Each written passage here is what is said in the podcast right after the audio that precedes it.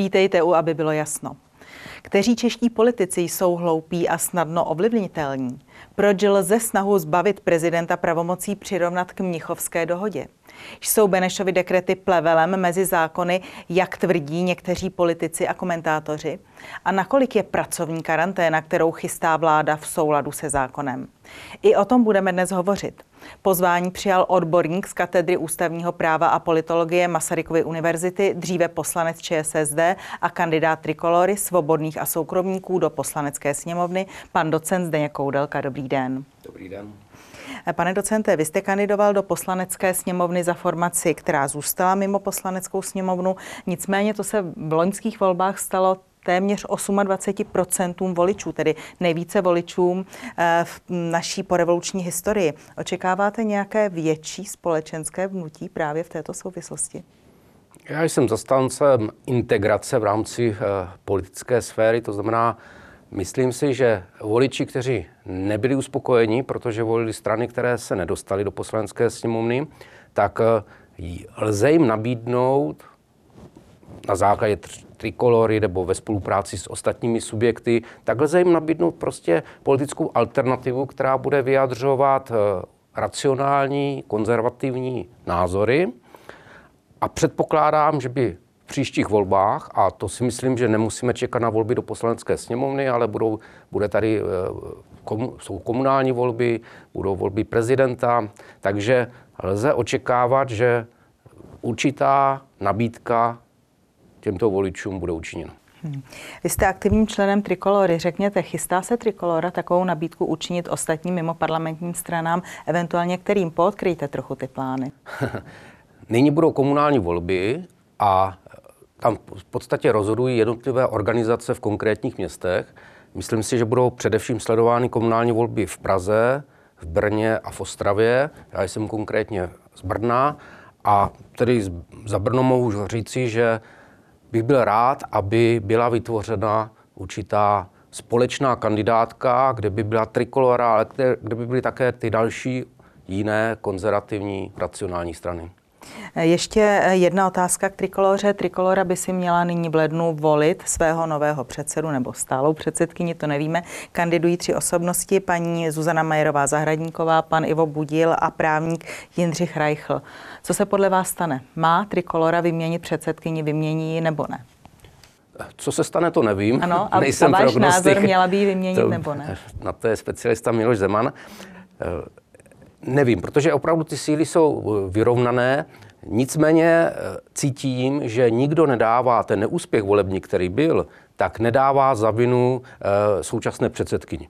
Takže to, jestli bude výměna na postu předsedy nebo předsedkyně, nebo nebude, tak to je otázka, co budou očekávat delegáti do budoucna od těchto kandidátů, nikoliv tak, že by eh, se nějak vyčítali, vyčítal se neúspěch eh, v posledních volbách.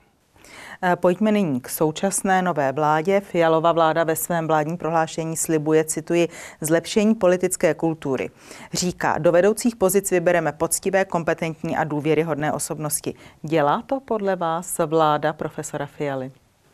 Tak muselo by se říct konkrétní jméno a, tak a eh, zhodnotit v té vládě jejich, eh, jejich tuším 18. Tak. Eh, já bych právě použil současný případ, který byl zveřejněn a to, je, a to není členka vlády, je to předsedkyně poslanecké sněmovny a to je její vyjádření vůči Viktoru Orbánovi a vlastně vzkaz maďarským voličům, že by si ho měli vyměnit.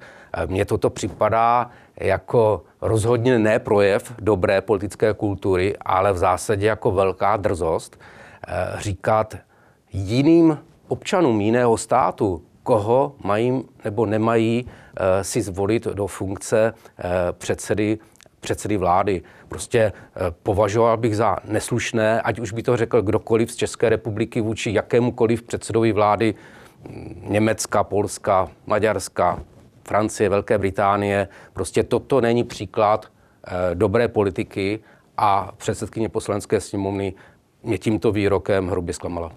Eh, pane docente, já se ptám takto proto, že vy jste ve svém novoročním blogu napsal, že se často do rozhodujících funkcí mohou dostat lidé, kteří jsou hloupí a dělají hloupá rozhodnutí. O paní Pekarové Adamové jste řekl, že to byla drzost, co prohlásila. Je podle vás hloupá a dělá hloupá rozhodnutí nebo má hloupé výroky? Tak někdo to může ten výrok nazvat hloupým, někdo drzím. Určitě to není správný výrok. Já osobně ji zase neznám natolik, nesleduji konkrétně její činnost, abych eh, to mohl zhodnotit. Ten eh, blok, o kterém hovoříte, ten vycházel z určité skepce vůči především Evropské unii a těm bruselským rozhodnutím a považuji vlastně za eh, největší slabinu Evropské unie to, že jednotlivé členské státy do evropských funkcí posílají v zásadě druhořadé politiky, anebo politiky, kteří prohráli ve vlastní zemi. Prostě v okamžiku, kdy Andrej Babiš nešel sám do Evropské komise, ale poslal tam Věru Jourovou, v okamžiku, kdy eh, Angela Merklová chce šéfovat Berlíně, nikoli v Bruselu, tak je jasné, že, eh, že prostě první liga politická v členských státech eh, sedí v hlavních městech těch členských států. To je dobře. Na druhou stranu pak eh, dochází k tomu, že eh, ta první liga není v Bruselu, a pak se nemůžeme divit, že bruselská rozhodnutí jsou taková, jaká jsou. Prostě je-li někde druhá nebo dokonce třetí liga, nelze očekávat prvořadá politická rozhodnutí. Pane docente, nicméně vy jste jako příklad hloupého Eh, vyjádření uvedl německou ministrině obrany, která chce sankcionovat ruského prezidenta tím, že nebude smět nakupovat v Paříži na Champs-Élysées. Musím se zeptat, jsou i u nás ve vysokých politických funkcích podle vás hloupí lidé, kteří dělají hloupá rozhodnutí? Abychom nebyli jen v Bruselu a v zahraničí. Tak eh, můžu říci, že sleduji prostě to, co se děje eh, na ministerstvu zdravotnictví a co se děje, mm, eh, nebo dělo celé ty dva roky ohledně, ohledně covidu, no tak v okamžiku, kdy, mm, to byl asi takový nejtypičtější příklad, kdy eh, před dvouma roky, když ta situace začala, tak byl příkaz nosit roušku, i když jste šla sama po lese, tak je přece jasné, že toto je absolutně hloupé rozhodnutí a minister, který ho vydal, buď můžeme říct, že je obecně hloupý, nebo minimálně v tomto případě eh, jednal jako hlupák, protože když jdete sama po lese, nemůžete nikoho nakazit, prostě protože tam nikdo jiný není. A ne podle toho, jestli máte či nemáte roušku. A ještě i takový komický příklad byl, že byla povinnost mít roušku i na nudistické pláži a pamatuju se, že někde u Pardubic chodila policie a kontrolovala na nudistické pláži, jestli ti lidé mají roušku nebo ne. To je, to je projev hlouposti a vymáhat hloupá rozhodnutí je také hloupost. Pane docente, já vím, že vy jste častým kritikem opatření covidových v rámci vlády Andreje Babiše. Podal jste dokonce několik návrhů na opatření ministerstva zdravotnictví. A pokud jde o novou vládu, tak jste napsal, že nová vláda Petra Fialy má možnost se dosavadnímu hromadnému porušování práv lidí ministerstvem zdravotnictví postavit. Jak hodnotíte současnou politiku této současné vlády v rámci covidu? E, naplňuje alespoň malinko ty možnosti, které podle vás má, nebo jede v zajetých kolejích?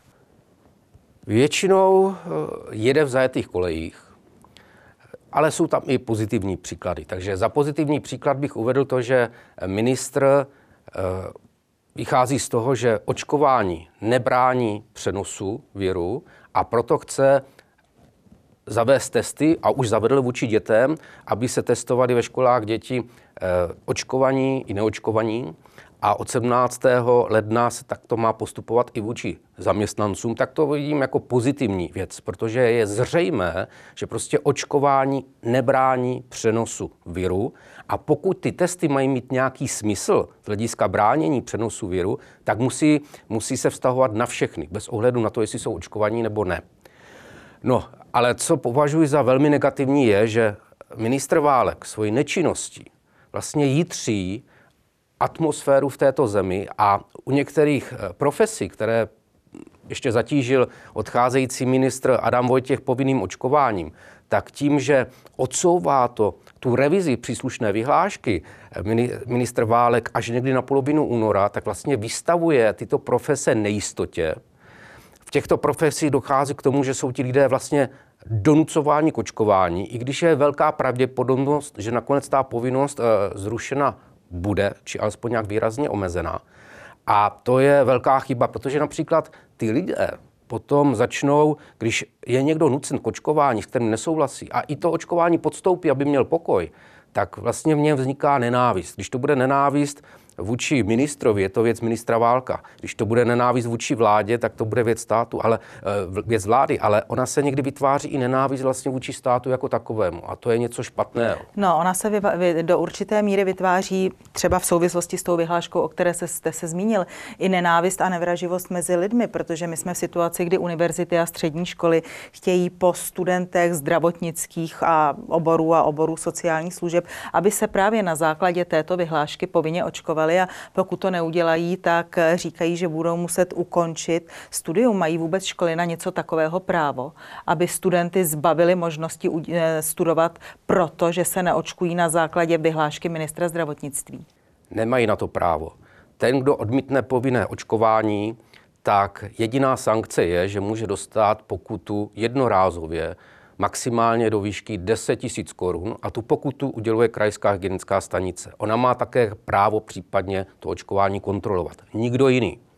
Škola, vysoká, základní, střední nemá právo kontrolovat a zjišťovat vůbec a shromažďovat tyto údaje, jestli student je očkovaný či nikoliv. Pokud to vysoké školy dělají, rektoři to dělají, tak jednají protiprávně a uvedu konkrétní příklad, který se netýkal očkování, ale týkal se vynucování testování tehdy, kdy ještě než bylo nařízeno. Na Zlínské univerzitě Tomáše Bati vydal vlastně povinnost, eh, od září se museli testovat na této škole studenti, zatímco na jiných školách ne. Povinnost testování může nařídit ministerstvo zdravotnictví, ne rektor své volně. A když to prošetřovala policie, jestli náhodou nedošlo k eh, zneužití vlastně postavení, při vlastnění si pravomoci úřadu tímto rektorem, protože zákon tu pravomoc dává eh, ministerstvu zdravotnictví, tak rektor nakonec, aby se vyhnul případnému trestnímu postihu, no tak prohlásil, že on to sice vydal, ale že to nevymáhali. Jo. Že prostě když někdo vstoupil i bez testu do té školy, tak oni prostě to nijak nevymáhali a že to tak bylo od samého začátku zamýšleno. Že si to uvědomovali, že nemohou vymáhat vlastně že uznal, že to eh, nařízení je nezákonné, ale bránil se případné trestní odpovědnosti tím, že řekl, že to stejně nevymáhali. Takže on ty studenty podváděl.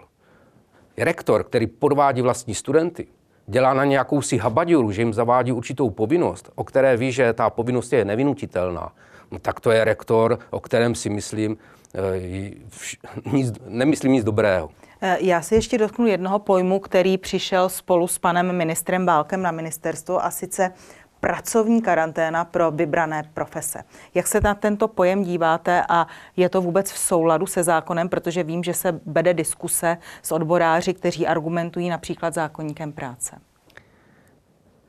Tak vůbec nařizování karantény po celou tu dobu covidu, tak z naprosté většiny bylo v rozporu se zákonem, protože aby byla nařízena platně karanténa, tak ji musí nařídit krajská hygienická stanice písemně s tím, že ta písemnost bude doručena podle správního řádu příslušnému člověku. To, co se děje, že je vlastně nařizována nějak po telefonu, a nebo že, že vlastně ani není nařizovaná krajskou hygienickou stanici, ale že prostě ředitel školy tu zavolá nebo nějak sdělí e, rodičům těch příslušných dětí, to nemá žádnou oporu v zákoně. Toto není správně nařízená karanténa. Takže e, vůbec mám výhradu k tomu, jak se u nás karanténa nařizuje. Pracovní a pokud jde o tu pracovní karanténu, tak já vítám to, že se konečně uznává, že ten COVID není nic smrtelného, kde by člověk musel být zavřen a izolován, když nemá žádné příznaky. Jenže pakliže mohou chodit eh, do práce eh, vybrané profese s covidem, proč tak nemohou chodit ostatní? Tady se v zásadě zavádí diskriminace že některým povoláním se něco umožní, některým nikoliv. Vidím to tedy tak, že by karanténa pro lidi bez příznaku neměla být žádná. Pojďme dál od covidu. Já využiji vaší znalosti jak ústavního práva, tak politického zákulisí a zeptám se, jak zpětně hodnotíte snahy některých politiků zbavit prezidenta Zemana prezidentských pravomocí podle článku 66. Vy se totiž tehdy poznamenal, cituji, že jednání iniciátorů připomíná jednání Hitlera a dalších signatářů Mnichovské dohody o nás bez nás. Chtít zbavit pravomocí prezidenta, který je přivědomý a je schopen komunikovat, aniž by se příslušné orgány zeptali, co si o tom prezident myslí, je porušením ústavních základů našeho státu. Jaké máte vysvětlení, protože politici jednali tak, jak jednali? Oni přece musí ústavní základy našeho státu znát. No právě protože chtěli dosáhnout určitého výsledku, to znamená zbavit prezidenta a republiky eh, jeho pravomoci, když už ho nemohou přímo sesadit, a, byli, a do toho by jim ne, nepasovalo to, že by šli za prezidentem republiky a zjistili, že normálně je schopen komunikovat. To, že někdo leží na lůžku, neznamená, že nemůže vykonávat svoje pravomoci. Většina těch pravomocí prezidenta spočívá v tom, že buď s někým hovoří, nebo něco podepisuje. Já jsem velmi vítal a velmi oceňoval předsedu poslanecké sněmovny Radka Vondráčka, že za prezidentem šel a osobně se přesvědčil, jak to s ním je. A ten útok, který byl na Radka Ondráčka a který v podstatě potom vedl k tomu, že nebyl zvolen ani místo předsedou poslanecké sněmovny po nových volbách, tak to vidím právě jako útok za to, že skazil tímto svým přístupem, tak skazil vlastně určitý pokus, jak prezidenta vyšachovat cestou vlastně o něm bez, bez něho. Podotýkám, že když byl třeba v roce 1975 sesazován eh, prezident Ludvík Svoboda, kvůli svému zdravotnímu stavu, tak ho šel osobně navštívit tehdejší premiér Lubomír Štrougal a o tom svém, to své návštěvě referoval na tehdejším předsednictvu Ústředního výboru komunistické strany Československa. I, I když byl Hácha nemocen, byl v podstatě v Lánech a už nemohl, nebyl schopen vykonávat svoji činnost, tak za ním zajel eh, KH Frank osobně, aby se přesvědčil, jak to s ním vypadá. Takže jestliže i v těchto totalitních dobách se považuje funkce prezidenta za tak významnou, že když se ze zdravotních důvodů má omezit eh, výkon jeho pravomocí, tak ostatní byli mm, povinni nebo považovali za nutné se osobně přesvědčit, tak to, že chtěl vlastně Senát zbavit prezidenta pravomoci, aniž by tam předseda Senátu šel, aniž by projevil nějakou chuť tam prostě jít a osobně se podívat, nebo předseda vlády tehdejší, tak, tak to považuji za, za něco, na, něco prostě špatného a, a to, že tam šel Radek Vondráček, bylo velmi dobře. A dá se říci, že u některých politiků je nenávist k hlavě státu vyšší než respekt základům ústavnosti? Ano, určitě.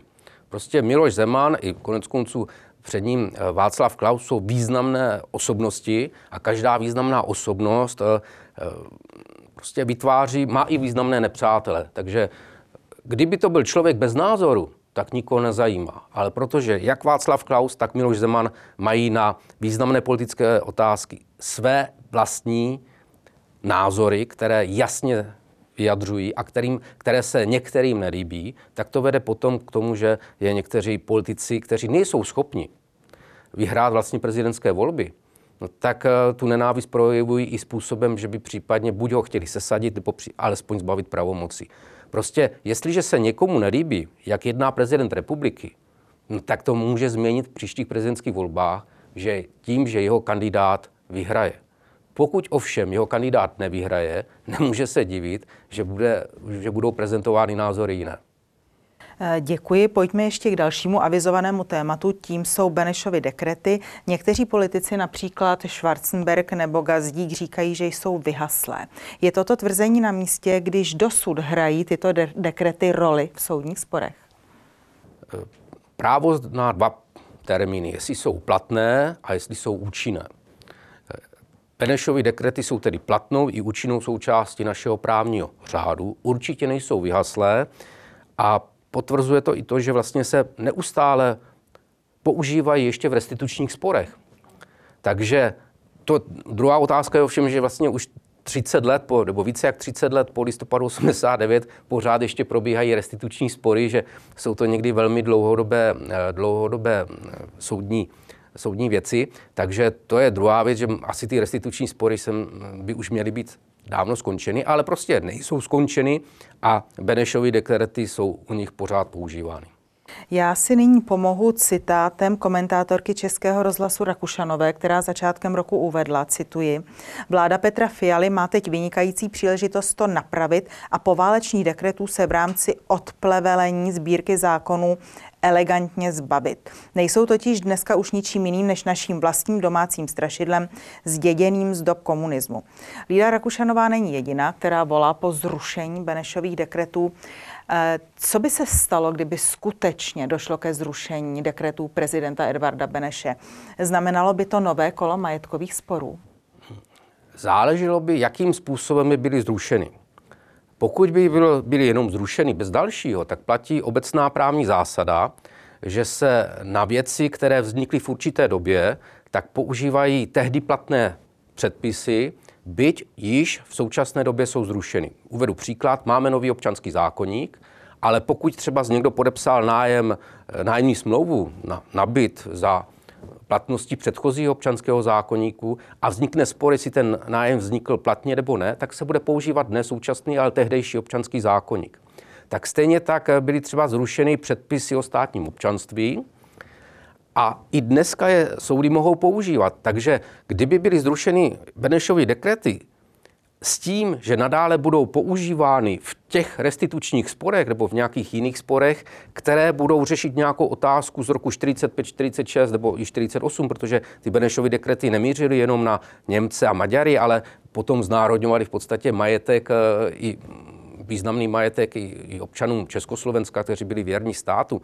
Takže pokud, pokud eh, by se takto používali, tak by vlastně to zrušení nemělo žádný právní význam. Je to jenom formální věc. Pokud by ovšem byly zrušeny tak, že se jakoby ruší od samého svého přijetí zpětně, retroaktivně, to si ani nedovedu představit, to by samozřejmě znejistilo majetkoprávní poměry obrovským způsobem a vlastně tuto věci nedokážu představit. Eh, víte, pane docente, vy jste zmínil právní význam, ale obavíme, že Benešovy dekrety mají eh, velmi obrovský, mají obrovský historicko-politický význam, historicko-politický kontext. Já bych jenom připomněla, že jejich zrušení ani revizi nepřipouštěl ani Václav Havel, byť je sám velmi často kritizoval, ale právě zdůrazňoval jejich historický a mezinárodní kontext. Co by případné zrušení Benešových dekretů znamenalo právě v tomto kontextu? Kontextu? Nedokážu na to úplně odpovědět, protože, znovu říkám, jako právník vnímám to, že zrušení, které by nemělo, nebylo retroaktivní, tak by fakticky pro restituční spory žádný eh, velký význam nemělo. Eh, jestli by se to používalo v určitém politickém diskurzu, v nějakém politickém boji, protože například Benešovy dekrety platí samozřejmě u nás i na Slovensku, tak by byla otázka, jestli to, že, se, že jsou, budou zrušeny v jednom státě, vlastně bude mít vliv na politiku toho druhého státu nějaký, nebo nebude.